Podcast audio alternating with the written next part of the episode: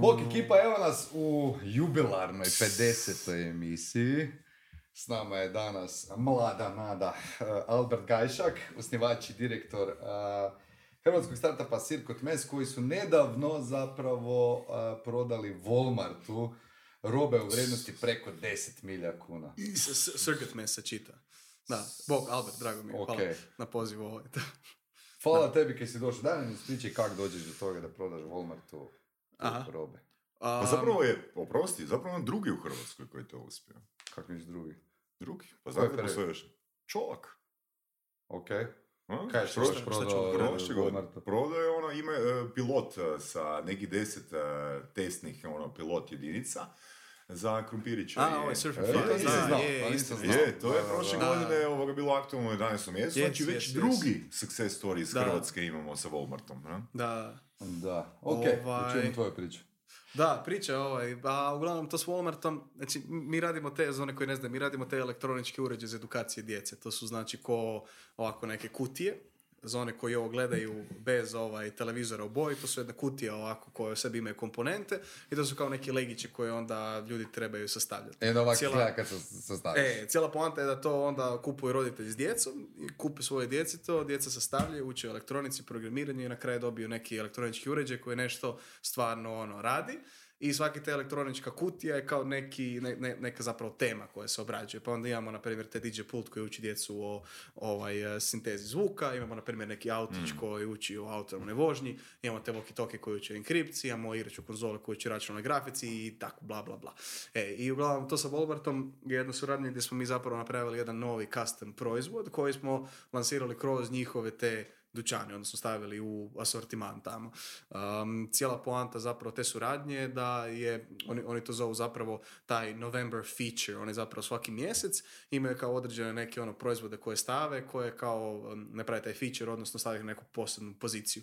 Mi smo znači to stavili u 589 Walmartovih dućana na nekim velikim kartonskim stalcima i ti kartonski stalci svaki ima 30 proizvoda na sebi. To su vam ono, ti kartonski stalci su vam, e, to su oni takozvani point of sale, oni display. Znači to je kao kad odete tipa u špar imate domaćice one na onom velikom kartonu. Tako smo mi morali to dizajnirati jer su oni to htjeli baš kao dođe do izražaja taj proizvod. Um, proizvod o čemu se radi, znači je jedna kao ta kutijica, zove se Chatter i to je jedan walkie-talkie, odnosno set u kojem dobijete dva ta walkie-talkie koje trebate slagat. Cijela poanta je da djeca to slože i onda nauče o enkripciji i bežičnoj komunikaciji na neki ono hands-on način. Jer htjeli smo pokriti i tu temu, a cijela poanta je nas je Walmart htio staviti u taj, u tu wireless kategoriju. Zbog toga što oni zapravo nemaju neku kategoriju STEM igračaka, pa su nas stavili tamo gdje se inače prodaju mobiteli, iPhone i tako to. E, Kad kažeš htjeli su nas staviti, znači, jel to znači da su oni htjeli vaše proizvode da su vas oni našli ili ste imali aktivni ovoga pristup ono da, da kontaktirate ono Walmart i da pokušate s njima dogovoriti suradnju? ono što je interesantno, mislim, mi inače ovaj pokušavamo aktivno tako prodati um, drugim ono, dućanima uh, naše te proizvode. To smo pogotovo radili zapravo prije, negdje tipa 2019. 2018. 2020. smo to radili, onda smo se nekako prebacili više u smjer ovog subscriptiona i baš ono B2C, znači ono baš direktno prodaje kupcima preko našeg web shopa. Ali ono što je interesantno da Walmart je zapravo došao do nas uh, 2019. Znači tad smo imali drugu Kickstarter kampanju. Za onaj, ako se sjećate, to je bio onaj uradi sam telefon, zvao se onaj Makerphone. E, I uglavnom, nam, meni se zapravo javio u ono, taj nekakve poruke na Kickstarteru, taj neki tip iz Walmarta, ovaj, i on je bio kao, jo, to je interesantno, mi to staviti ono u dućane. Wow. On kao, znači taj lik on zove Cole i to je e, cijela poanta njegove, njegova uloga u Walmartu, on je takozvani buyer. Buyeri su ti zapravo ljudi koji, kao što ime govori, kupuju proizvode. Oni stavljaju te proizvode u asortiman. I onda oni zapravo, njihov cijeli cilj, odnosno njihova uloga je da oni traže nekakve inovativne proizvode koje će staviti na police. I kažeš ono, tri, I- to je tri godine prošlo. Znači, to je bila jedna jako ovo, interesantna priča koja je, ono, mi- mi smo baš ono u nekoliko navrata izgubili živce s njima zbog toga što smo ono, pričali tri godine s njima i kao prvo trebali smo preskočiti hrpu nekih ono prepreka, znači s njima raditi je ono, mislim, ne želim sad da, da reći da je radit koma, ali izazovno je, znaš, ono, to je nekakav veliki trgovački lanac koji baš ne mari za to kaj smo mi iz Hrvatske. Mi smo tu odmah naletili na nekoliko, ovaj, kako bi mi Hrvati rekli, mina. Kao prvo oni su nas tražili tipa policu osiguranja od 2 milijuna dolara, koje nam nitko nije htio dati. Hrvatski osiguravateljske kuće nisu nas htjeli osigurati u Americi, Amerikanci nisu htjeli osigurati hrvatsku tvrtku. Onda nakon toga su nam oni rekli da mi to moramo isporučiti u te njihove ovaj, e, distribucijske centre, znači oni imaju 18 nekih glavnih skladišta u SAD-u i kao vi to isporučite. Ona kao, pa kako ćemo mi isporučiti 12 tona robe? Kao, ha gle, mi tak radimo sa svima, znaš ono. I sad vi to nekako ono ishendlite sve, te sve stvari.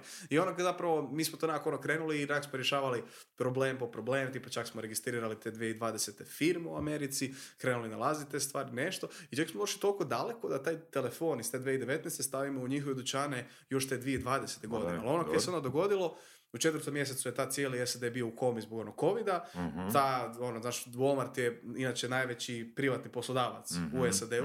Oni su onako ogromna tamo firma, nešto, ono, znaš, svugdje je taj Walmart. Mhm. I sada ono što su, što se dogodilo je da su oni morali nekako se malo prilagoditi, više su se fokusirali na taj online, ljudi su dobivali otkaze i to je sve bilo u nekom disbalansu gdje su oni odlučili onda cancelirati taj naš program. Mhm, I nam je zapravo trebalo dvije godine još da se to opet nazad vrati. 2021. smo onak više manje nekako vegetirali gdje se ništa nije događalo. I onda tek nekak krajem 2021. početkom ove 2022. se nešto krenulo opet pričati da bismo mi mogli to staviti u te njihove dućane. Tako da Da, ono, daj mi reci, uh, s obzirom da se radi o do-it-yourself uh, proizvodu, da li je bilo nekih prepreka od strane Walmarta što se tiče ono zaštite, ono sigurnosti ovoga? Ah, naravno. znači ovo je naš proizvod prvi, to je, mi smo baš zbog toga još raditi custom proizvod koji se neće lemit. Mi smo namjerno napravili, znači to je Mm. Naš, da. To je naš prvi proizvod koji se ne lemi iz dva razloga. Prvi razlog je što ono SAD općenito, znate, je vrlo poznat po tim ono, lawsuitovima i tak, kako bi rekao, Pričamo ljudima za koji... proizvod ovaj četer. Da, znači to je naš prvi proizvod koji se baš ovo ne lemi, a druga stvar je što jednostavno taj dućan, taj Walmart, je, odnosno, to, to je neki dućan u koji dolaze ljudi koji e, nemaju baš nešto pretjerano iskustva sa STEM-om i takvim stvarima. I mi smo nekako razgovarali sa njima iz tog Walmarta i došli smo do zaključka da želimo napraviti nešto što će biti jako user friendly. A druga stvar koju smo htjeli tu pogoditi je taj price point. Mi smo s njima pričali i vrlo interesantno, mi zapravo nismo išli kao uzeti neki naš proizvod i staviti u njihov dućan, nego smo išli obrnutom logikom. Mi smo njih pitali, tamo 2021. kao, kad, su, kad se opet pojavio taj interes da ćemo nešto napraviti, mi smo njih pitali, ok, koji proizvod vama, e, kao odnosno koji price point za te ono, igračke vama najbolje prolazi. I oni su rekli ispod 100 dolara. I mi smo onda napravili taj 99 dollar price tag, dogovorili smo se da će to ići u e, taj 11. i 12. mjesec, znači pri- prije Black Friday-a, zato što tada obično te igračke ono, najbolje prolaze. I ono što smo se baš jako puno potrudili ovdje, to pakiranje i taj kartonski ono stalak, Jako smo se potrudili da tu iskomuniciramo to na neki jednostavan i razumljiv način, jer po prvi put zapravo u tom našem poslovanju mi e, nismo imali web stranicu kao nekakav pitch, nego od sada u ovoj tu slučaju jedini pitch koji tu ima, koji će odrediti da li će neko to kupiti ili ne, ta kutija je taj stavak. A to ti onako puno se više constraint, ne možeš pokazati video, nemaš ono nekakav page, ne možeš remarket, remarketat kupce, ono je to. Jeste uzeli stručnjake ono, koji su vam pomogli ono, for- formulirati to, ili? Ne. Ne? ne, mi smo se sami, kao što obično volimo se igrati sami stručnjaka, nekako smo sami išli to. Mislim, ja sam tu jako puno ispitivao druge ljude koji onako, uzeo sam neke roditelji, neke općenito ljude koji ovako smatram da su Je li vam jasno? Da, i onda sam im to pokazivao i bio sam kao, je li vam jasno? Ja sam gledao, ja sam ono što vidio se sam. pokazalo je da nikom na početku to nije bilo jasno. Kaj piše danas na kutiji? Da, na kutiji ti pišu da je to DIY walkie texti.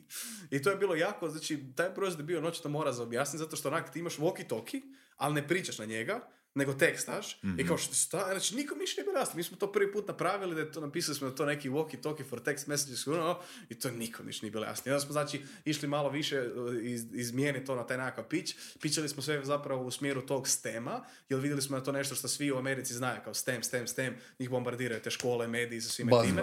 Buzzword. Znači, išli smo prvo smo htjeli da to bude taj stem. Vi što da kaj nisam donio kutiju. Uglavnom, taj stem je prva stvar ovaj, kaj, eh, što smo htjeli ono baš komunicirati. A druga stvar, smo htjeli objasniti na jednostavan način šta je taj proizvod i onda je bilo nešto u stilu kao na kraju smo se odlučili za taj walkie teksti, jer ispada je to svima bilo najviše jasno. Ja sam inače mrzim, mrzim taj walkie teksti, onak toliko mi je cringe ovaj, ali nekako svima je jasno šta je walkie tekst iz nekog razloga. Kao walkie talkie za teksti. Da.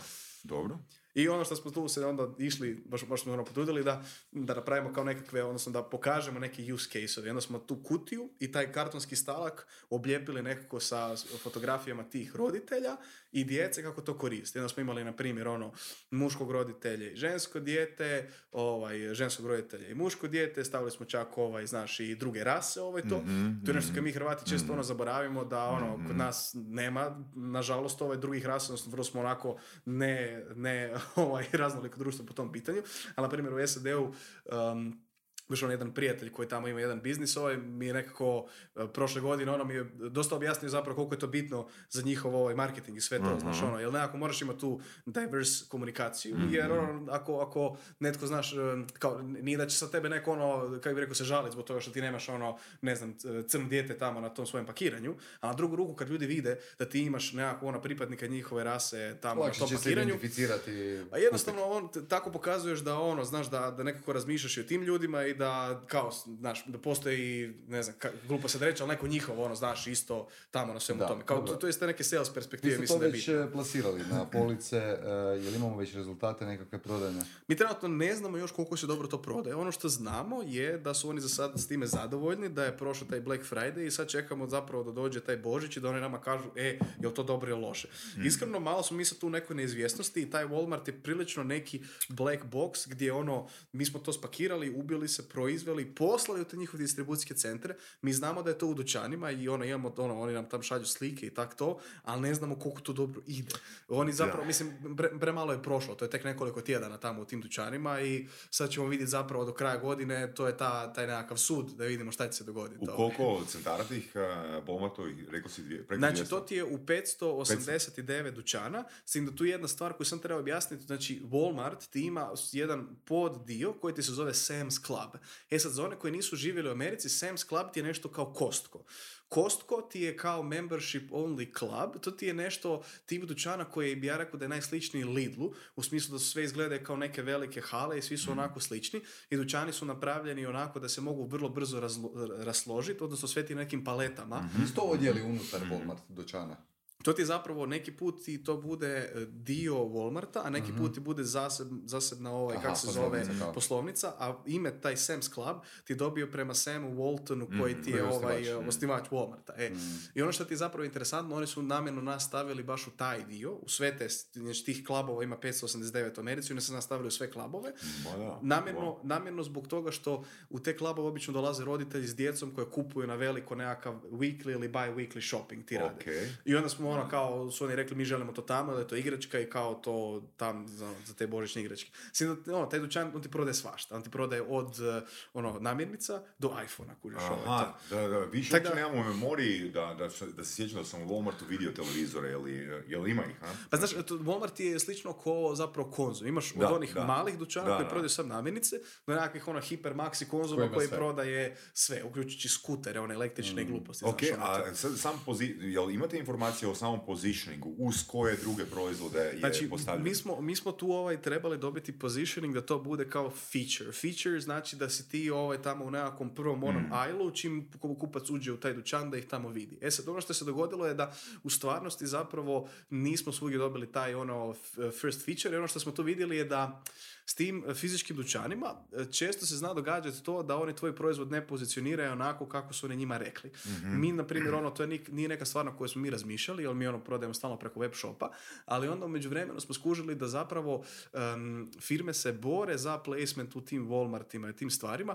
Toliko to daleko ide da imaš firme koje prije nego što ti roba dođe u te njihove poslovnice, ti naprave call center koji ti zove sve dućane u koje će doći proizvod i nagovaraju njih i hajpaju te store menadžere da ti oni stave to na dobru poziciju. Tako da mi smo isto vidjeli da ono kao mi smo trebali dobiti November 1st taj feature gdje će nastaviti ovaj na tu poziciju određenu, ali ni, nismo u svim poslovnicama tamo. Nek smo Ok. negdje su nastavili na sekciju Ali pored wireless. kojeg, pored, kad bi mogao birat, pored kojeg proizvoda bi e, stavio svoj? Pa ja bih rekao da je najbitnije ono što bi ja birao je da nastave negdje gdje će to kupac odmah vidjeti kad uđe Ok, pa dobro, ali, Ali ako baš ja, ja moramo- bi ga radije stavio pored PlayStation nego pored banana, bez obzira ke pored banana svi moraju proći. Definitivno, da, definitivno. Mislim, ono, to je nekakva ta sekcija. Mislim, ja bih rekao da je zapravo da smo mi najbolji za to neku sekciju igračaka. Ja bih Mhm. rekao čak bolje nego sekciju PlayStationa zbog toga što igračke su obično nešto što je ono low cost, znaš ono što roditelji dolaze da kupe više manje kao impulse buy, znaš PlayStation nije impulse buy, to je nešto kao ono štediš. Pa ne bi niti godine. rekao da je 100 dolara Impulse Buy. Pa U zapravo, Walmartu. Pa nisam siguran, kuš ono, SAD-u moraš shvatiti da, znaš ono, SAD je malo drugačiji nego mi, znaš, nama je to, ono, 650 kuna, Mhm. znaš, tamo, znaš, 99 dolara 750 zapravo nije. Da, ok, sorry. Da, 700, ne znam koliko više tečaj, ovaj, ali uh, kod, kod nas ono je malo drugačiji, znaš, ali hoću reći kod njih nije, 99 dolara nije neki ono nevjerojatna količina novca, nije malo još Da. ono kažem, ali hoću ti reći ono, ti ne možeš nigdje niš pojesti ispod 20 dolara tamo, znaš, i onda e, t- to, to je nekakav način na koji ja razmišljaju, znaš. Kad uzmeš neke Lego kocke, mislim Lego kocke baš jeftine, znaš, ono, ne znam jesi ikad, jesi zadnji Da, put. da, ali samo ta logika, ono, znači radije bi ga stavio pored nekog jeftinijeg proizvoda, tipa plastičnog kamiona, nego pored te, recimo nekog proizvoda koji je 300 plus dolara. Pa, dobro, ok, kužiš se sad hoćeš reći s obzirom da smo sad u emisiji, dobro, nismo u prodajnom mindsetu, ali kao u emisiji smo, ako Mm. pri, pričamo o tome, kao kužiš se želiš reći, kao mm, neka logika je da Jer zapravo kažem, ti trebaš... mislim, ovo nije brand, objektivno. ne, PlayStation, nismo, da. PlayStation nije brand. Da, da, ne? da. Da, da, da, Ne, da, ono, uzimam dva PlayStationa i ajde ovo neko... Ja više, više nekako zapravo razmišljam iz perspektive kao ono da, da znaš, ono, roditelji kad idu u dućan, onda ima nekako ono stvar šta oni traže. Znaš, i onda, Točno, ali ako idu, ne dolazi s intencijom da kupe ovo. Pa da, ali dolazi ulazi s intencijom da kupe PlayStation. Ili da, ulazi- poklon za klinca, Da, kužiš. poklon za klinca. A, cool gadget. Moja neka logika je tu da znaš, ono, ko roditelji odu i traže poklon za klinca i onda zapravo biraju umjesto da kupe neku glupu plastičnu barbiku, će sad kupiti klincu nešto što je neki DIY stem, Što mu je korisno, što da. može učiti od toga. Pa gledaj, ono što je interesantno, naš najveći neki ono, kaj bi rekao, naj, firma koju se mi ugledamo, na koju se ugledamo, se zove Kiviko. Kiviko ti je jedna firma iz s- San Francisco koja ti radi 100 milijuna dolara godišnje s nekim subscription boxevima koji su ti kao nekakve DIY stvari. Oni su ti malo više eh, nešto u stilu slažemo kućice od šperploče, malo manje elektronika, znači mi smo više na high tech, ono što je interesantno, eh, ja imam jedno onak osam frendova valjda koji su imaju djecu i subscriberi su na taj Kiviko i svi su mi rekli da su zapravo to kupili tako što su htjeli kupiti nešto za klince, neki poklon ili za nekakav ovaj poklon za nečak ili nešto, a kak danas klinci imaju sve što mogu zamisliti. Onda nisu znali kuži šta će kupiti i uvijek su išli kao idem ja kupiti nešto pametno i tako su ono zagugli kao smart stamp gift i tako su došli. Super, ali govorimo o kojoj publici. Da. I da li, to, da li su to ljudi koji kupuju u Walmartu? Nije, znači to su većinom ovaj neki ljudi koji su ovako više, Da. ne znam, Jer- ono, tehi, jer- eh, well off, ono, znaš, koji mogu to, ok, da. e sad, ok, mogu još malo, prosti. A, ovako, znači, e, pretpostavljam da, možda se varam, je a, neka marža u Walmartu s obzirom na samo ono positioning i priliku nije neka prevelika, ne? Marža kao njihova ili naša? Vaša, Vaša. Pa znaš, marža je zapravo relativno ok bila, ali isključivo iz razloga što smo se mi komitali da ćemo mi njima isporučiti na njihovu adresu. Onda smo se s tim ovaj, Mhm, Ok, to je bio isporukom smo se, oh, tu su nas Super. izubijali. E sad, e sad, I ono što- jedna dobra stvar koju smo tu ispregovarali, ispregovarali smo da e, ne mogu nam dati, da nam ne mogu vratiti robu. Znači to nam je jako bitno. To, to. Znači, jel to inače je, je onak baš bez veze, jer ono, znaš, jednostavno, kad ti neki dućan može vratiti robu, onda si u jako lošoj poziciji jer ti tamo pošalješ tu robu i realno ti ne možeš utjecati na to kako će oni to prodavati. Kužiš, realno to je neka ono, kako bi rekao, black box, taj izraz da, vole da, koristiti, da. jer ti to staviš tamo, Zaključani su, ne? i sad ono ko rulet, kao vrrrr, znaš, i onda, znaš, ako oni to ne prodaju, ne tebi to vrati. Da, da, da. I sad zamisli si da oni prodaju, ne znam, 10% toga. Ti ono ostaneš sa Nemaju 90%, nikakvu- ti ostaneš sa 90% te robe, kaj ćeš ti s time? Pa ne možeš ti ja kime- sam te... idemo prema e-commerce-u, sam se, e, razlog, postoji razlog zašto, zašto sam to pitao. Dakle, da li postoji nešto unutar tog boksa koja, ok- što je opet teaser na website? Da, Na, da. to, na to sam konkretno Da. mislio kad sam postavio pitanje ono za maržu. Jer, Yes. jer gledaj, kaj ti hoćeš dobiti sa jednim Walmartom? Nužno ne ideš na maržu, ideš na positioning, ideš na ono to da upoznaš ljude sa svojim proizvodom, ali hoćeš dobiti veću vrijednost. Ono što smo kupca. mi napravili, ovaj, s obzirom da mi idemo znači, kao biznis prema tom nekakvom ono, subscriptionima i tim stvarima, napravili smo ti tu stvar da mi imamo jednu aplikaciju s kojom se programiraju ti naši uređaji, zove ti se Circuit Blocks. E, ta aplikacija Nice. ti je ti do sada bila offline app koji bi ljudi skinuli i dobili bi ga besplatno. Mi iskreno nismo znali šta ćemo s tom aplikacijom, ali ovo tu sad s Walmartom i nas motiviralo da napravimo dvije stvari. E, Portali smo taj app samo zbog toga na web, zaposlili smo baš ono jednog dečka koji sam to radi. Uh, druga stvar, svi ti ovo korisnici, ako žele uh, pogledati video kako složiti taj uređaj ili ga programirati, moraju se to napraviti account i staviti mail. Za sada im ništa ne monetiziramo, ali ideja je da u nekoj fazi mi te ljude iskoristimo da im monetiziramo taj Znači, app prema online. tim kontaktima možeš i vidjeti otprilike kako ide prodaj u Tako, SAD. Tamo sam Tako. Kako onda ne znate? Da. A znamo, mislim, vidimo da se ljudi subscribe, ali ono što treba uzeti u obzir je da većina tih ljudi koji to uzimaju zapravo to kupuju kao božićni poklon. Mi vidimo tu, ne znam, ono, kazam, par sto ljudi koji su subscribe na tu email listu i koji su se ono kao ušli tamo u taj sustav i nešto pogledali taj video, ali, znaš ono, ne znam, ne, ne znam, znaš ono, to je par sto komada, njih je pokazatelj 17 tisuća. A da, znaš ono, ono što ja gledam kao neki najbolji test je božićno jutro. Biće interesantno ako nam padne web stranica tada, to će... Neće past. Ovaj, tak da, da, ono, to, to, to je nešto što ćemo vidjeti. Znači, ono, za sad još uvijek mi je... Znači, mi pokušavamo naravno skužiti kako to ide, ali ne znamo ništa, ono. A daj mi reci koja je njihova politika plaćanja, to mi čisto zanima kako... 60 vi- dana nakon isporuke. Barem nama su to dali. Znači, ovaj. vi ste prvo trebali isporučiti, izmisliti tu lovu. To je bilo da- vrlo interesantno. Mi smo morali posuditi 370 tisuća eura od banke. Nijedna banka mi to nije htjela dati bez da ja osobno garantiram sa imovinom. Tako da trenutno moje društvo s ograničenom odgovornosti je samo društvo. Bez ograničene odgovornosti. ali ovaj... al, a znaš šta, to ti je... Da, mislim, mi smo, mi smo još uvijek ono startup, mi smo onako malo rizično poduzeće i naravno teško ti tu nagovoriti neku banku da tebi da ono, te novce. Premda mi smo imali, na primjer, order, commitment od Walmarta, sve, ali još uvijek ono, vrlo teško je to bilo. Ali ono što je interesantno, ja sam isto shvatio, ja nisam baš nikad prije puno radio s bankama, ali e, imao sam priliku kroz ovo tu sve naučiti jako puno o tome kako banke funkcioniraju, e, koje papire traže i zapravo naučio sam kako ono zapravo ispregovarati s njima i kako različite banke funkcioniraju. Jer svaka banka ima neki svoj risk threshold koji zapravo ne znaš dok ne probaš sve to. Ali isto tako, iskreno, mi smo ono malo pod navodnicima glupi, što mi prije već nismo tak nešto napravili. Jer ono, Što to? Što nismo ost- ostvarili neku, odnosno etablirali neku kreditnu liniju i nekakav sposobnost, relationship sa bankom. Ne kreditnu sposobnost, nego kreditnu liniju. Znaš, Ba- ono to. to je jedan, jedan basic primjer. E, Sjećam se gostovanja Blagusa, kad sam se ja prvi put s Blagusom zapravo i osobno upoznao, ima, e, pa je pričao da ima jednu ideju poslovnu i došao do banke, znači tražio kredit na neki neveliki iznos 80 ili 90 tisuća eura. I u banci e, su mu rekli, gledaj, ako želite kupiti auto, može, ali ako želite investirati u biznis, ne može taj iznos. Znaš šta, em, znaš, u čem ti je stvar? Ono, da, mislim, naravno, to ljudi često o bankama znaju pričati na taj način kao, e, banke e, ti drže kišobran kad je vani sunčano, ono i to. Ali, znaš, na drugu ruku isto e, banke razmišljaju na način, on- one, one nisu venture capital, one nisu investitori. Banke su institucija koja treba držati svoju likvidnost i one ne mogu dopustiti da oni investiraju, da oni daju pare, na primjer, Albertu i sada Albert ovaj, znaš, to sve propada iz nekog razloga, Albert to ne isporuči i sad oni ne mogu isplaćivati ljudima plaće ili ljudi ne mogu doći na bankomat dignut novce. Znaš, to banke ne smiju napraviti i zato su one jako tako konzervativne. Ok, super, ali I- ti si imao commitment od kupca. Jesam, ali mi smo ono, malena tvrtka, ja imam 24 godine. Jasno, ali gledaj, evo recimo, evo, pogledali smo na placu, 5-6 znaš, ono, sezona Dragon's Dena i Shark Tanka i tako Da. dalje.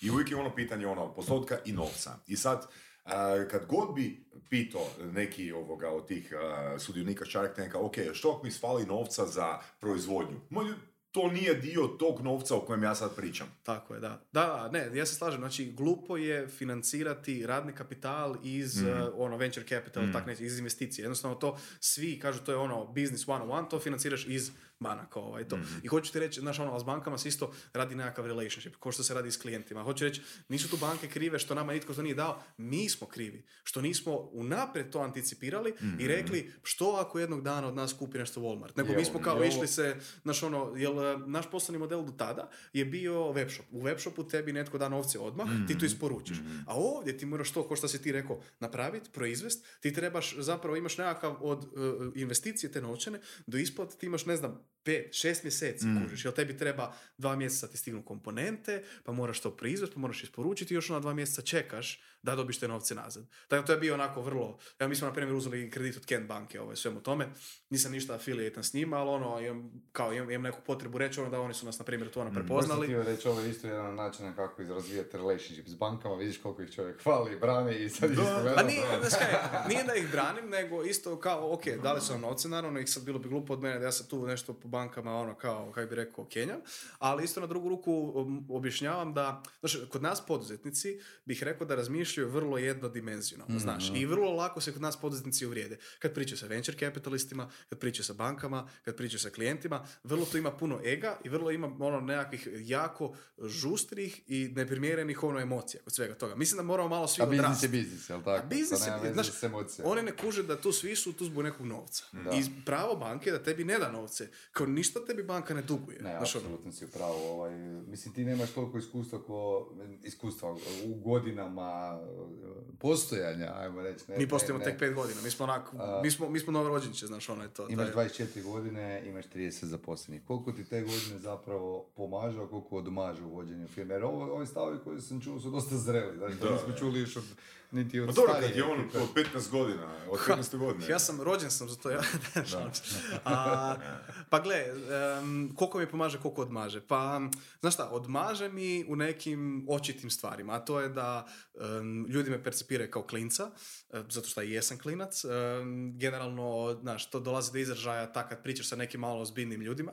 Ja nekako ono, ono, aktivno zapravo radim na tome da pokušam manje biti klinac, em kao da me manje percipiraju kao klinca, ali istovremeno i kao ti nekim svojim odlukama, potezima i time što radim, da, znaš, vodim nekakav ono biznis ovaj to. da. Ali, ali A- ti si dobar špreher. Znači, ja mislim da je dovoljno, većini ljudi je dovoljno pet minuta ono da s tobom izmijene ono par riječi da te svrstaju skroz drugu kućicu. Naravno. Tako ili je? Naravno, a drugu ruku, ono, znaš, kao špreha, znaš, je nešto što je dobro, definitivno, ja rekao bi da je to pre, predispozicija za bilo šta, jer ako ti ne možeš, ako ti ne možeš, ono, iskomunicirati svoju ideju nekoj drugoj osobi, ti nećeš ništa moći napraviti, jer sve u biznisu je oko komunikacije. Komunikacija je da ti objasniš svoju poslovnu ideju banci, investitoru, zaposlenicima, na podcastu, kupcima, koji sve je komunikacija, znaš, ono, sve, sve se svodi oko toga. I onda ako ne znaš pričat, ja, na primjer, kad sam tek krenuo u sve to, ja nisam ni znao pričati. Imao sam ogromne treme. uh, Ozbiljno? Da, ozb- imao sam o- ogroman stage fright. Znači, Al, za- zadnji si put... šprehu si imao. Jedino kad si promijenio okvir i došao na stage ili generalno Nisam, si nisam imao? siguran,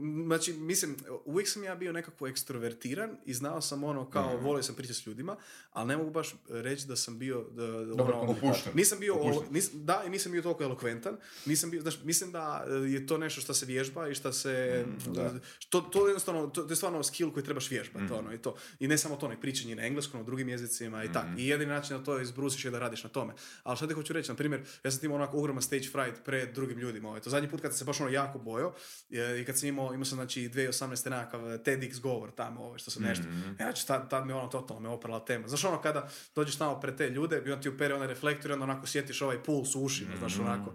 E, znači, to tad, tad mi, ali ta- tad sam se toliko nasekirao oko toga da sam ono skužio da je to sve ono sranje i da se, da se uopće ne trebaš brinuti. To je to lakše reći nego napraviti, kužiš ono... Ali ne, dok si bio u nedjeljom u dva si mi djelovao, znači iz, iz ekrana, si mi djelovao ono dosta opušteno, čak si se zajebavao. Ma ne, tad, Bacio tad si, me... par, bacio si par Ma, fora, tad, ono, tad, sam, tad me već bol, ono, krenulo To boli je briga prošle godine bilo, jel tako? A isto tako, da, ali na drugu ruku ono i nekak, eh, ne, ne, ne znam, ja nekak tu televiziju, ne, ne mogu baš reći da gledam puno televiziju, ono i to, pa ne znam, možda ja ne shvaćam to tako jako ozbiljno i to. Ono što je mene zapravo iznenadilo je koliko PR-a je ta gostovanje u nedeljom u dva dalo. Znači ja sam mislio da tu televiziju niko ne gleda. Ja nemam televizor, ali znači svi gledaju televiziju u Hrvatskoj. Ne sam to, neki recognition. Ja dok nisam prvi put završio na televiziji, moji starci nisu niš kužili šta ja to ono, Da, da. je bilo Znači, ono- to je bilo prvi put da ste sad vremena fokusirano slušali. E, znači to, ali doslovce, znači ono, to ti je taj, nema jačih rekondišena kod nas od toga. No dobro, da se vratimo na temu. A, da, ti si me pitao To je- koliko mi to... to... To je dobra tema zapravo, ta reputacija koju ti televizija A sad, daje. sam da ti kažem, znači ovo što si mi pitao, koliko, um, Ti znači, koliko mi pomože, ti koliko mi odmaže. Znači, Sigurno si dobio više besplatnog PR-a. odmaže mi očito. Ali to je istina, znači nekako zbog toga šta, ja, ja bih rekao da sam ja ono, pogotovo u ono early days, dobio sam jako puno nekog ono freak show PR-a. Freak show u smislu ono kao, e, gle, mali s Karlovca radi neki igrače konzole, radi biznis, ono i to. To je freak show PR, ne zato što sam ja, ono, kaj bi rekao, nekakav ono, clown, nego zbog toga što je jako nevjerojatna vijest. I zbog toga mi je puno lakše bilo doći u novine, negdje, na primjer, Saša radi ovaj nekakvu igraću konzolu, znaš, on više Da, nema da, 18 da. godina i sad je, Da. znaš, ono... Ja moram biti spektakularan. Ovo je samo mora pustiti kosu iz ono, Karlovca. Tako da mislim da, mislim da to mi definitivno je bilo malo lakše, ali ono što ću ti reći, to sam prolazi za Hrvatske i tu regionalne A. medije. Amere ne bol, boli Da, briga za to. Amere boli briga i do dana današnjeg ono, Samo brojevi. Znači, ljudi misle da mi imamo nekakav ono ogroman PR i da ljudi nešto jako puno znaju za nas. Za Srgat me zna 4 miliona ljudi u Hrvatskoj. Van Hrvatske, znači čim izađeš malo, odeš tamo 100 km, ono sjeverno ili zapadno ili ono, znaš, istočno, niko baš više ne zna za tebe, niko ne mari.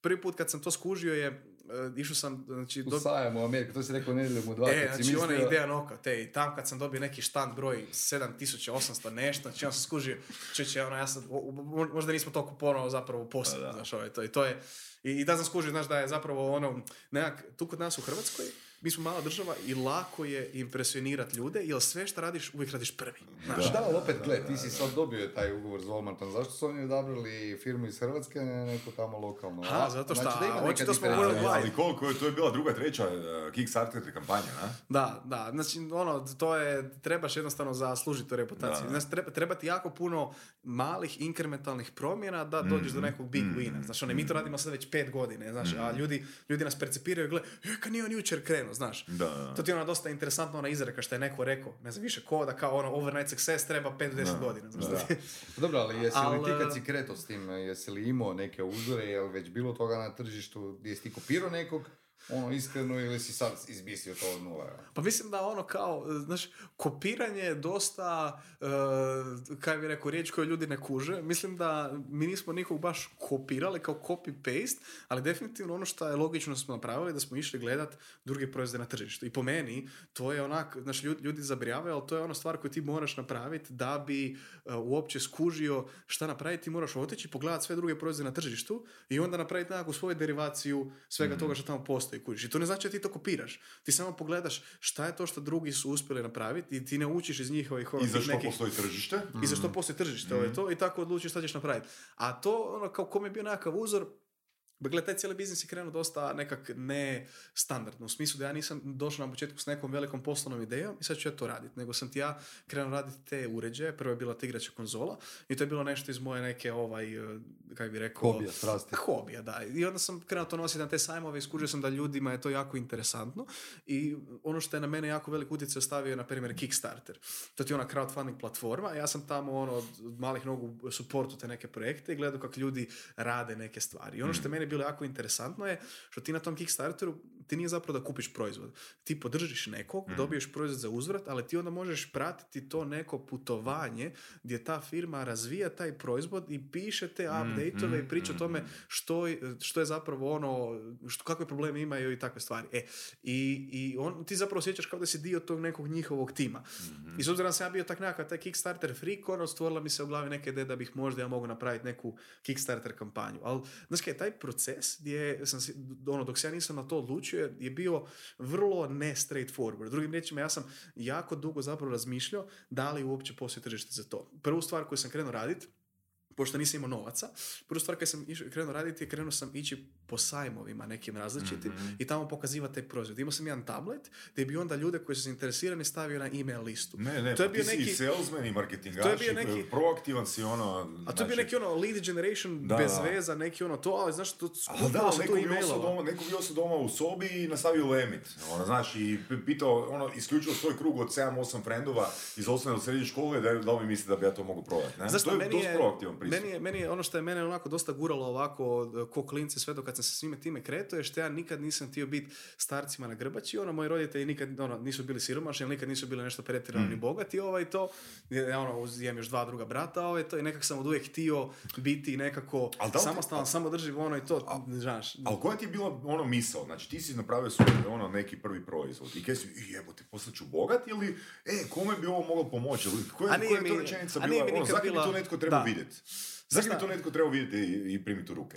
Kao prvu stvar, htio sam, ono, ja- jako sam htio, znači nisam nikad bio lik koji radi te neke ono proizvode i sada to samo zatajno drži u svojoj garaži. I onak, ne znam zašto, ali od uvijek sam volio pokazivati te svoje stvari zbog toga što jako me uveseljavalo kad odem na neki taj sajam, to su ti bili oni maker fairovi i onda tam gledam šta su drugi ljudi radili i ja njima pokazujem te uređaje i mi se međusobno veselimo i ono, Mm. izmjenjujemo neke savjete. Iskreno, to je bilo nešto što uopće nije imalo nikakvu monetarnu svrhu. Znači, ja community sam samo, znači, ja sam samo volio pokazivati stvari i raditi nešto. Znači ja sam taj proces izgradnje tog proizvoda je meni bio toliko onako zapravo me veselio da sam sam to htio raditi. Ono što je meni bio te nekakav ono, kad bi rekao breaking point. Kad je to postalo biznis?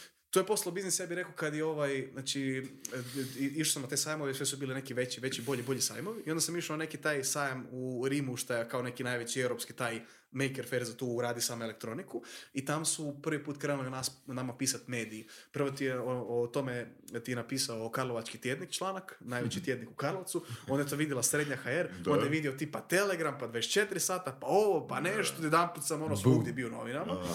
I ono što je interesantno, ja sam tad već ono bio...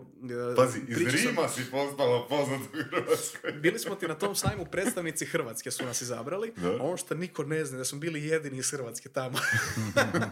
I onda su izabrali za predstavnike Hrvatske. Pa dobro. I onda je članak bio, sjeća se u Karlovačkom tjedniku je bio ovakav članak, Karlovčani predstavili novi projekt u Rimu. Zašto? I pitao skrat, Karlovčani, to. E, i, ovaj, to. I onda ono što je interesantno, ja sam već tu, znao sam ovog Tomislava Cara, koji je postao neki prvi mentor i investor, ono što ljudi ne znaju, ja sam zapravo s njim krenuo pričat, tako što sam se natjecao na natjecanjima iz robotike kao klinac. I s 15 godina sam se plasirao na neko europsko natjecanje u Portugalu. I trebala mi je donacija da ode na to natjecanje, ovaj, e, išli smo ja i još jedan dečko koji je sa mnom natjecao, Filip, i trebali smo ići na to natjecanje, ali nismo imali novaca da kupimo tu avionsku kartu. I onda sam ja došao na ideju da ćemo mi, nas dvojica smo kao pisali mailove na te IT firme u Hrvatskoj da nam plate avionsku kartu. I ovi iz su se javili, pozvali nas kod sebe tamo, onu strojarsku, onaj, tamo ja sam bio prvi srednje, oni nas tamo zovu gore, ovi tam neki developeri sjede na nekim pilates loptama. Meni je to bilo ono nevjerojatno, znaš, da me neko pozvao tamo u Paulo Alto, tamo u neki ono ured od Google ili šta ja znam. E, i tak smo i zapravo krenuli ono, priča s njima i još sam u kontaktu s Tomislavom i onda kad je to nešto se zarolalo, on je tu došao ono kao s nekom idejom da će on meni nešto pomoć, pa ćemo mi to zajedno pokrenuti taj biznis i da ćemo postati neki kao angel investor cijelu firmu. Iskreno sve do tada ja nisam to baš ono gledao kao neki biznis. To mi je bila neka ono, znaš, kaj bi rekao ono, neka ideja kao, ok, idem probat. I ono što je tu bio kao nekakav definitivni confirmation je bio taj Kickstarter. Mhm. Taj Kickstarter ono nam je bilo nešto što je bilo istovremeno uh, znaš, ono, generator prihoda, ali moje glavi je to bio veći zapravo nekakav proof of concept. Znači da pokaže da postoji neki Mhm. interes za taj proizvod i da taj proizvod stvarno će ljudi kupiti, jer to su neki stotane stranci. u to Ali zapravo koje opcije imaš u, u- ako izbacuješ nešto novo, a, da, da, da imaš neki dokaz pred investitorom a, da, da taj proizvod ono ima smisla. Znači Pa. imaš opciju Kickstartera, imaš opciju plaćenih ovih anketa, panela, jel tako? Kaj je I, al, al ti, čekaj, čekaj, ne, ne, to je prodaja. To je prodaja, jer ti da napraviš pravu prodaju, ono moraš imati ono ogromna sredstva u marketingu. Znači, ako hoćeš napraviti panel, ako se ne varam, mislim da je u Londonu i u SAD-u panel uh, od 4-5 ljudi, tak nešto, između 4 i 6 tisuća dolara. Kužiš, Jako a nije je, li bolje da. onda, ok, Kickstarter ima svoj minusa, jer ako ti izbaciš samo ideju ili imaš neki prototip na Kickstarter, opet postoji neka šansa da će nekoga vidjeti i koji ima dovoljno kapitala, jel tako? Tako je, da. Napravit će u kratko vrijeme ono improved proizvod koji si ti izmislio, kojeg si ti prezentirao. iskreno nisam siguran da li će se to dogoditi. Zna, znaš- Mala je šansa. Da, znaš, znaš šta bi ja rekao da. svega toga? E, Ljudi često ono me pitaju kao, jel ti se bojiš da će tebi neko ukrat, ukrast Mm. tu neku ideju? Ono što ja njima svaki put kažem je, ta naša ideja ne vrijedi niš. Znači, e, koje stvari ljudi kopiraju? Ljudi kopiraju uspješne stvari. Mhm. Ljudi neće iskopirati tvoju uradi sam igraću konzolu zbog toga što niko ne zna jel to uopće iko želi kupiti. Znaš što ti Mhm. želim reći? Znači, iskopirat će iPhone, iskopirat će Gucci torbicu, iskopirat će, šta znam, ono, nekakvu tamo promijenjeno kameru. Znaš, ono, to ti je sad, zato i isto na drugu ruku, kao ono što, što uvijek svima kažem je, ako ti taj svoj proizvod u nekoj ranoj fazi ne pokažeš drugim ljudima, kako ćeš ti uopće znati da itko taj proizvod želi kupiti? E, ti, što, da. što je super kod crowdfundinga, meni, koji sam like, opet naglašavam, je to što ako Kickstarter već odobri da Marcel proizvod ono ide na Kickstarter i makar je on totalni no name iz Karlovačke županije, A ovoga, samim tim što si na Kickstarteru ti automatski dobiješ reputaciju, jel tako? Pa da, to dobiješ, definitivno ali isto utječe. na drugu ruku ono što moraš uzeti u obzir je da tebi može taj projekt i ne uspije, Ok. a Kickstarter ima toliko jak SEO da si doslovce firme nakon toga preimenuju proizvod ili Mm. preimenuju ime. jasno. Zanimljivo. Znaš, to ti je taj neki ono make, make it or break it scenario gdje se ljudi toga dosta boje, ali ono što je interesantno, kako bi rekao, ja nisam sam sjedio i sad ja ću pokrenuti taj Kickstarter. Ja sam ono pogledao, znači, jel ti imaš hrpu materijala na internetu, pogledao sam kako napraviti uspješnu Kickstarter kampanju, podržavao sam Kickstarter kampanje i skužio sam da jednostavno Kickstarter ti sad neko pojačalo. Ja sam, hvala Bogu, izgradio dovoljno uh, tim nekim ono, uh, ovim pračovjeski, pr- pračovječkim, um, uh, ovim, iz kamerog doba načinom prikupljanja lidova, to da sam išao okolo s tabletom i skupljao e-mailove, sam izgradio neki ono listu tih e-mailova koji su odmah prvi dan išli podržati. I onda Kickstarter kao ono vidi da ti, znači, doveo nekakve ljude sam, onda će on tebe malo Tako amplify. E sad, to. nije li poanta onda Kickstartera, s obzirom da ti imaš lepezu proizvoda, upravo u tim e-mailovima? Pa je, da, mislim, sve ti u tim nekakvim ono Jer lidovima i da. svemu tome, sve Ok. jednostavno trebaš... su tu brojke? Daj nam tu pomozi malo, ono, neki crash course, uh, Kickstarter benefita koji nisu vezani samo na ono što ja kao kupac vidim.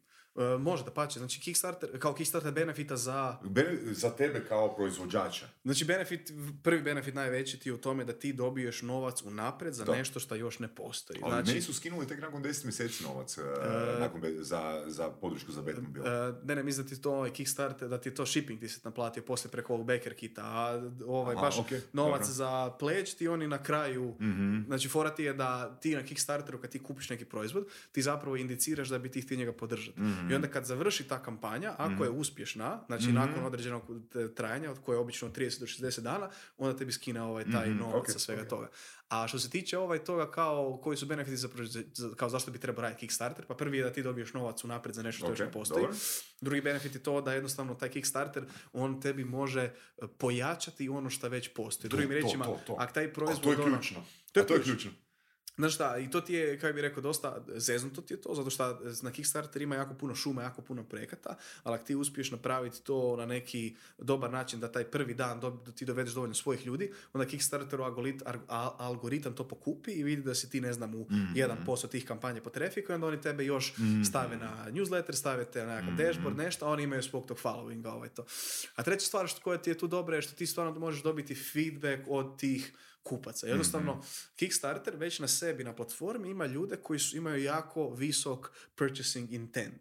Ja bih rekao da je to neko, Mhm. da je to neko probrano okruženje gdje ljudi poput, na primjer, tebe ili tebe ili mene koji ono su spremni investirati, odnosno kupiti neku cool Mhm. Ići na rizik i tehnologiju. podršku, ne? Pa da, ono, kao, znači, to su neki ljudi koji nisu klasični kupci. Malo, Mhm. Early adopteri možda. Early adopteri, bravo, to je super riječ. ono, To, tak da, da, da. Dobro, e, spomeni se te- da je car investirao u tebe u početku. A, da li Tako je. još investitora i da li uopće još trebaš investicije? Da, mi zapravo sada sklapamo jednu novu investicijsku rundu. Na tome radimo onak već praktički cijelu godinu i haš, haš, evo sad se upravo nešto se ono događa i uspjet ćemo sada nešto tu zatvoriti, ovu investicijsku rundu.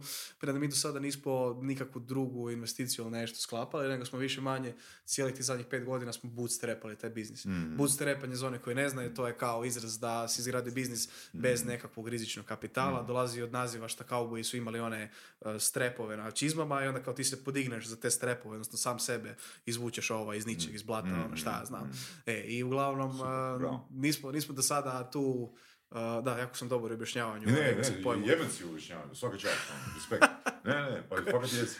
ja ga čitam puno gluposti ovaj na internetu. Pa, e, i šta sam htio reći, e, uglavnom nismo, nismo uzimali neku tu investiciju iz dva razloga.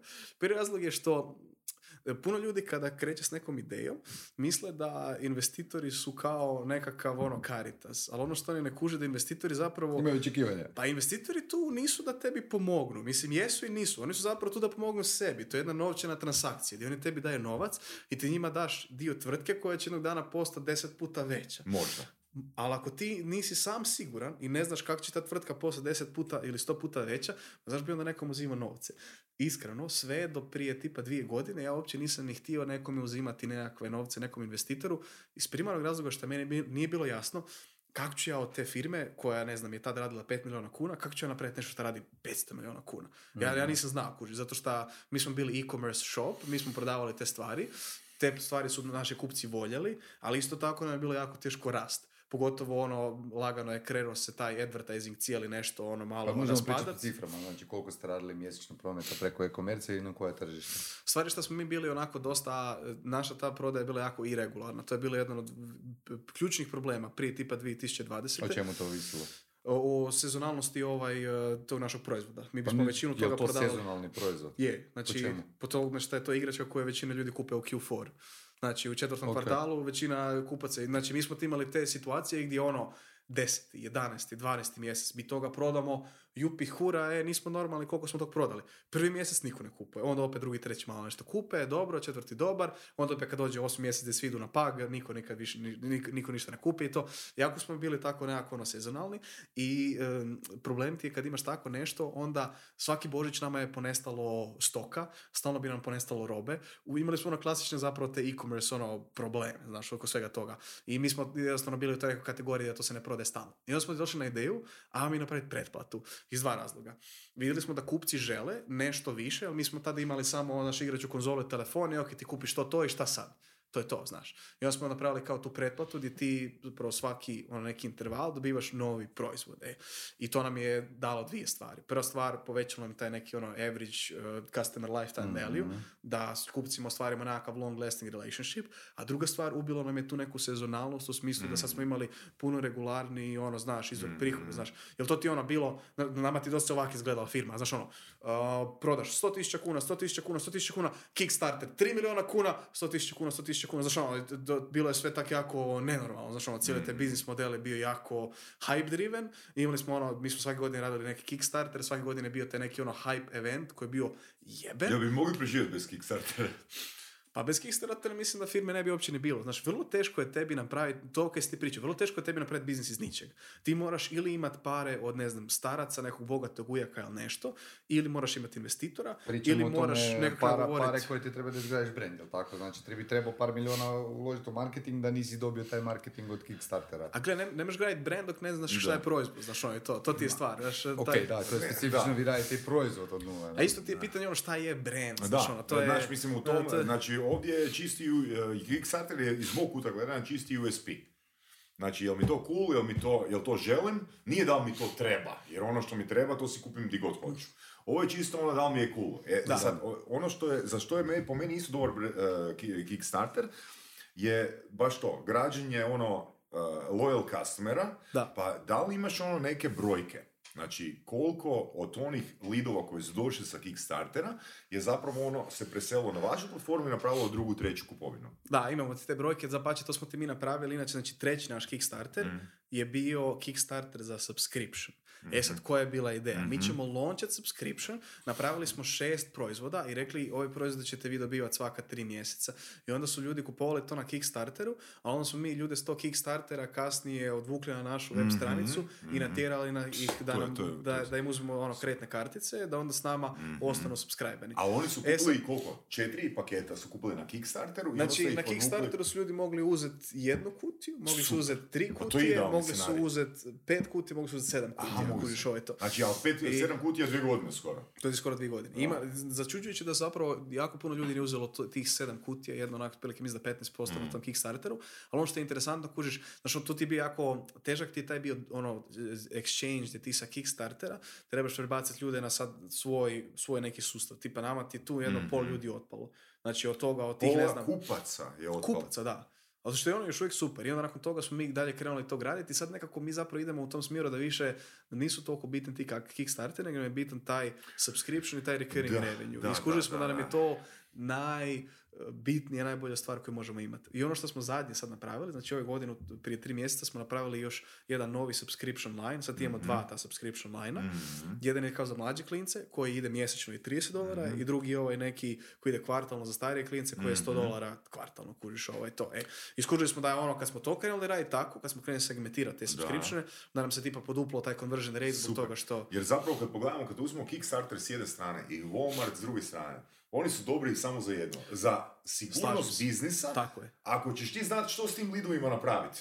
A ne ono i takvih vinova, Tako. e, yes man, mi smo sad na Kickstarteru, yes ću man, ti- mi smo sad u Walmartu, Costcu, Znaš šta ću ti reći, tu ti se, ljudi, ti, ono, ljudi ti vide tako nekakav hype, ali ono, taj hype ti se vrlo brzo Da, ispuše i te pare se vrlo brzo potroše. Znaš šta, nije problem novce ovaj uopće potrošiti. Znači mi ono, napravili smo u prvom Kickstarteru 100.000 dolara, potrošili smo. Napravili smo u drugom Kickstarteru 300.000 dolara, potrošili smo. I jednostavno, e, 300.000 dolara zvuči jako puno novca za, na primjer, ono, tebe ili tebe ili mene, da mi sad ono dobijemo te novce kao ono Fizičke osobe. Ali kad ti pogledaš koliko ti moraš platiti developere, koliko ti moraš platiti ovaj razvoj tog proizvoda, ali ne samo to, ono što smo mi vidjeli je da nama sve više i više novca se u tom, kako se zove, skladištu, znači taj radni kapital, to samo ono raste i sam taj novac se jede. Mi smo prije imali, ne znam, 200.000 kuna u robi na skladištu, sad imamo milion.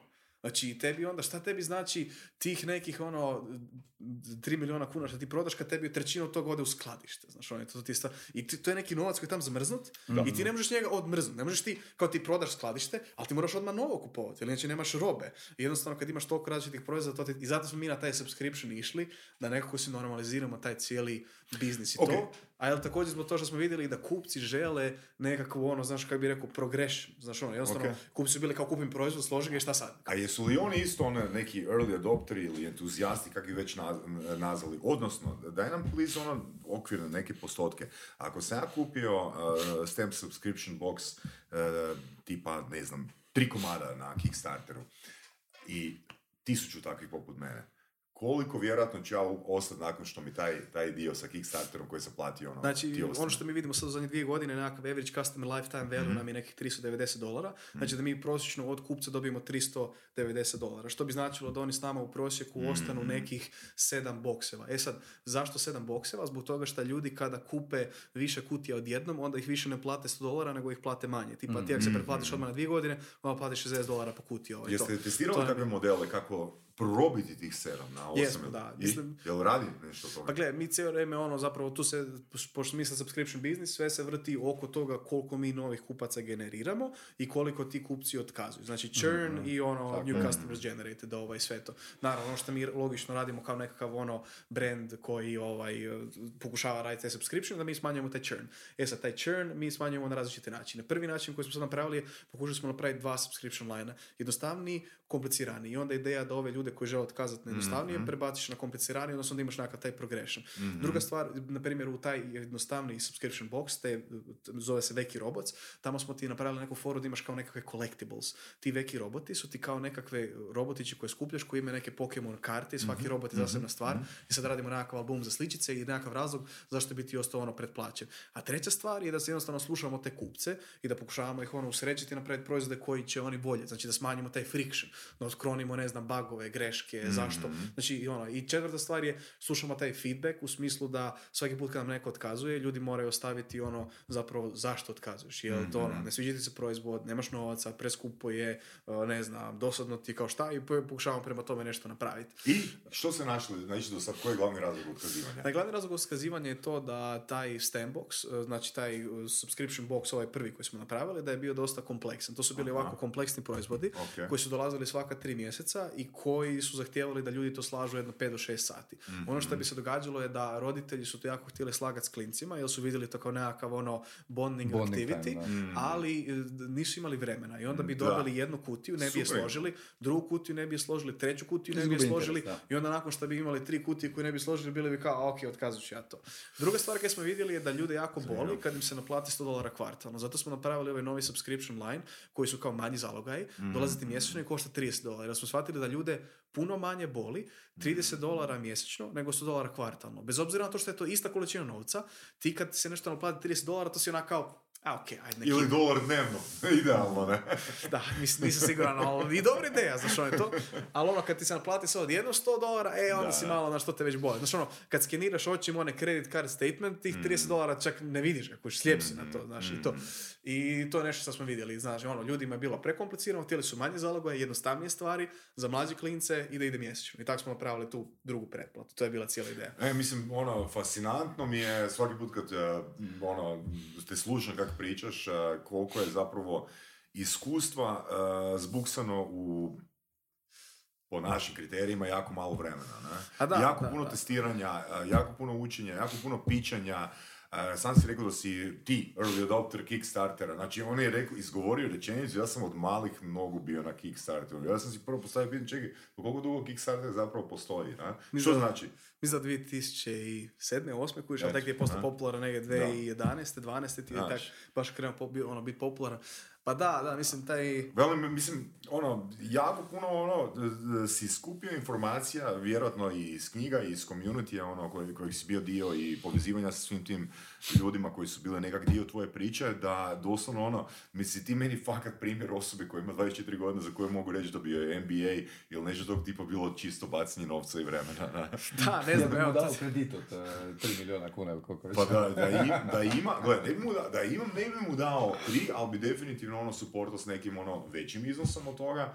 A, I to ne zbog njegovih proizvoda, nego zbog fakat toga je respektiram A znaš šta, to ti ono- njegov drive. Eh, ne? baš ono, cijenim, nisam znao da će ovaj podcast zapravo biti ovaj veliki fanboy podcast, ne šalim se, ovo je Ne, to. ne, ali istina je, istina je. Ne, jako, jako lijepo tebe. Mislim, gle, ono što ću ja samo reći je da taj, kao ono, ljudi to ovak gledaju izvana i kao misli si, joj, kak si ti ono super puno toga Ne, ne, ja to napravio. mislim, ja znam da je tebi Al, teško. eh, Ja znam da je tebi Ne, ne, ne, teško. ne, nije, nije, nije bilo poanta da je meni teško, nego sam sam htio reći da, um, znaš ono, s- ja užasno puno vremena u- u- trošim na te nekakve ono određene stvari koje su meni bitne i zapravo nisam nešto pretjerano pametniji od bilo kog drugog, samo baš ono, jako se fokusiram na neke stvari i jako puno, kako bi rekao, oko toga svega ono, čitam, proučavam nešto i sve se to nekako compounda. Ma nije to, stvar, reći ono inter- nije to stvar pameti, to je stvar interesa. Tako je. To je stvar interesa i compoundanja Znaš interesa, jedna, sam si rekao. sad, sam kad si to rekao, znaš koja je jedna interesantna stvar? Prije prije jedno mjesec dana sam e, pročitao neki, neki, neku rečenicu, ne znam, nisam je uopće vidio, možda nekom newsletteru,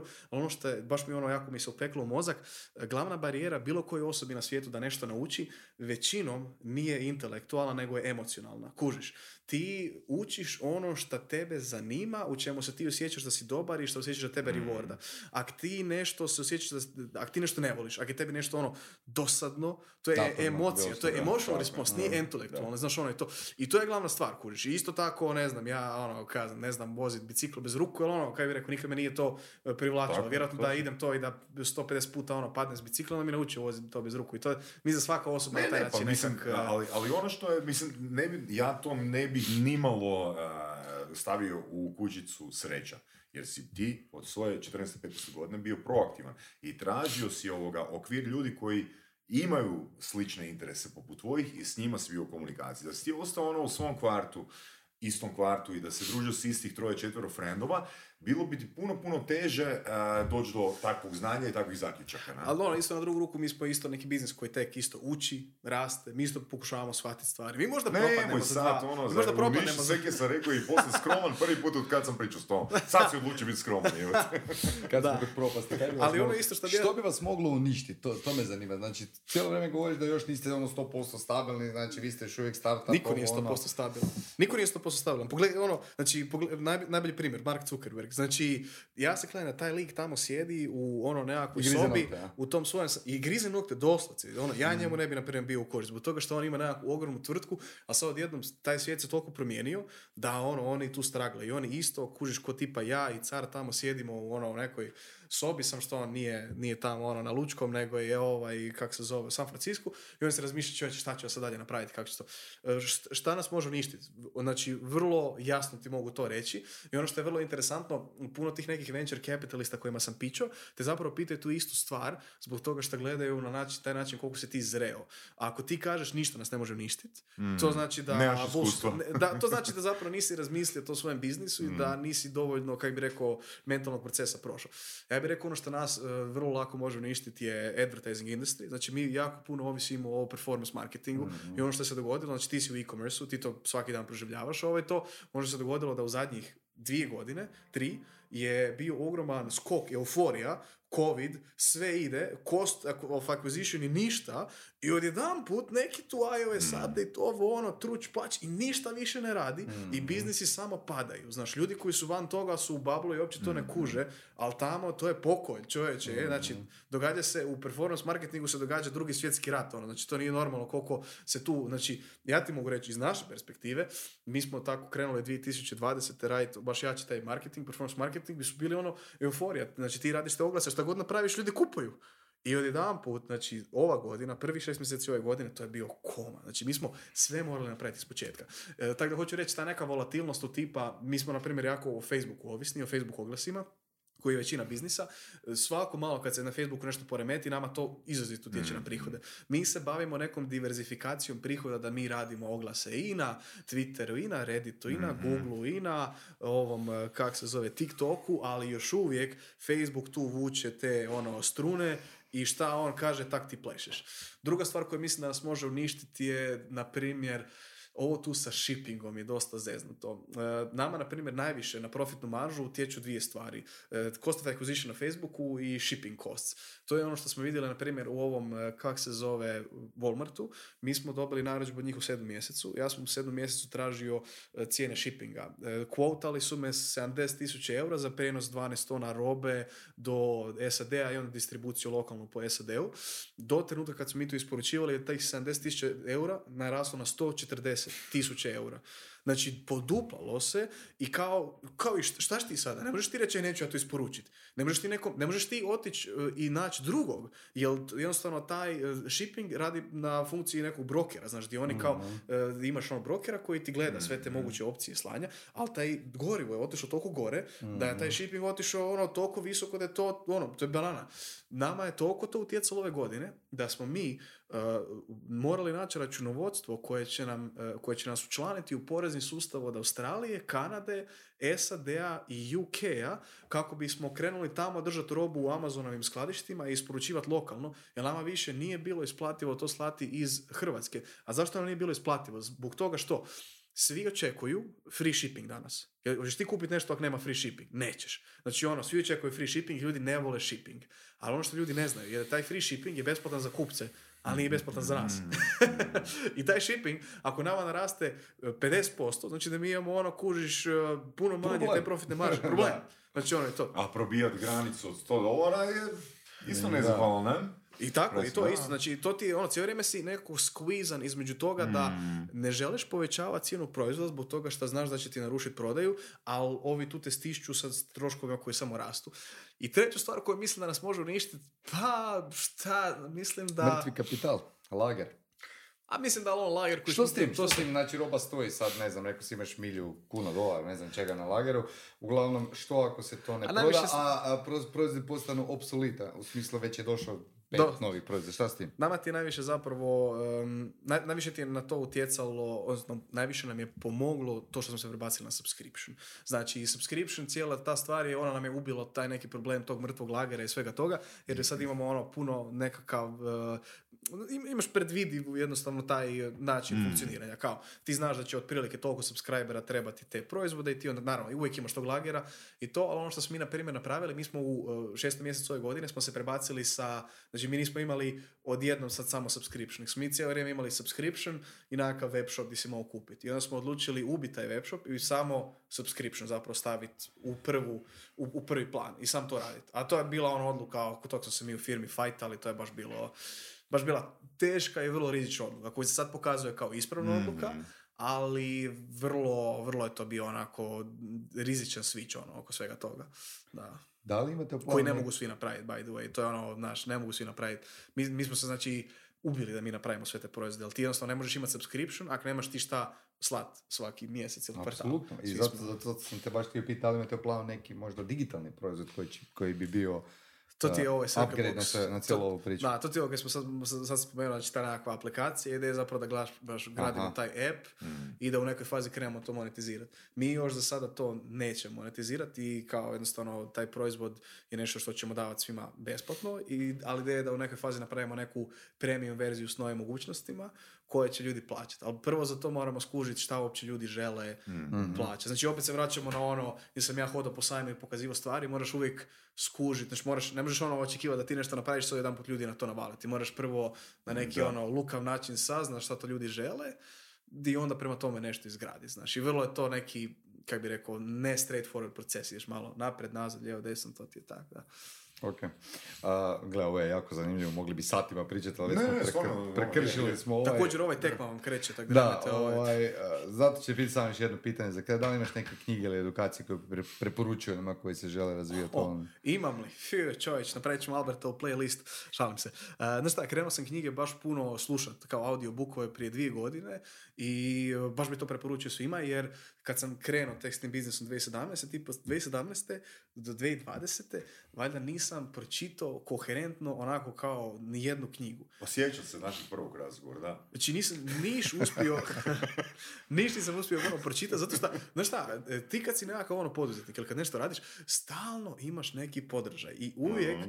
znaš, nećeš ti nikad otići, sad ćeš ti kao, joj, subota je popodne, ajmo jedno uživancija, jedno štivo, kužiš, stalno ti ono kopka iza te nekakav Neki ono vražićak, stalno ti nešto, znaš ono, imaš uvijek neke mailove, tweetove, Da, da, da, LinkedInove, neke influencere, kuš uvijek nekog ko tebe motivira, ajde, nemoj sjediti, odi, radi, radi Ajde, nešto. daj nam neke, daj nam neke. Jedini primjere. način koji sam uspio ono napraviti da se ono forsam je da kad sam u autu ili kad negdje putujem da slušam te knjige. Mm. Ja knjige koje bi preporučio, uh, znači knjiga koja je mene onako promijenila život je ovaj Hard Things About Hard Things od Bena Horovica. Ben Horovic je onaj znači venture capitalist najpoznatiji Mhm. na svijetu od ovog uh, investicijskog fonda Andreessen Horowitz, on je prije tamo u onom dot-com bablu imao tvrtku. Ono što je meni jako interesantno je što baš sam se onak našao u toj knjizi u smislu da sve što on tamo priča unutra o tom nekako ono resilience, sve tim problemima koje on ima kao poduzetnik, ne, nekako ono, znaš, do, do tada sam mislio da ja imam neke unikatne probleme. On sam skužio da uopće nisam unikatni, svi imaju iste probleme, samo s nekako drugačije flavore. Druga stvar koja je, ono, knjiga koja mi je onako užasno pomogla je ovaj Daily, Stoic.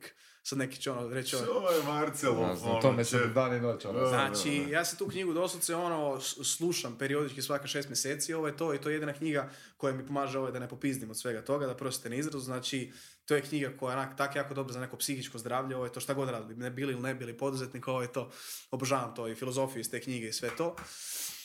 What else? Pa gle, ono za taj nekakav, ako hoćete venture capital i takve stvari da idete dizat neke novce, investicije i to, uh, ovaj, Venture Deals, jedna knjiga koja je jako dobra da uopće razumijete kako funkcionira investicijski, ono, taj rizični kapital i sve to. To je isto nešto o čem ja, na primjer, prije dvije godine nisam imao pojma i onda sam krenuo čitati o tome i iskužavao. Znači, ono, meni prije dvije godine u mojoj glavi je bilo kao kako funkcionira Shark Tank, znaš, ono, i onda sam jednostavno krenuo tako čitati neke stvari i učiti, ono. Evo, to je bila neka moja tri Super, recommendation. super, super, odlične, odlične preporuke, dosta ono raznoliko. A, to su više uh, recommendationsi za potencijalne uh, poduzetnike, ako sam ja dobro Pa da, primijetio, mislim da ovaj, kak se zove, da, ja bih Ne rekao za to. STEM uh, ovu Pa znaš da, da, za potencijalne poduzetnike, da, to si Ok, dobro rekao, znaš ok, ono. cool. Ja, ja bih volio da neko meni dao tu knjigu kad sam imao sam da sam mogu Da. isto čitati. Puno bi si neke stvari posložio. I za kraj imamo tri pitanja koje izvlačiš iz naše nove Tri kartice. Ja kao moram, aha, dobro. Pitanje, ok. odgovor. Ok, Pro- pročitaj na glas.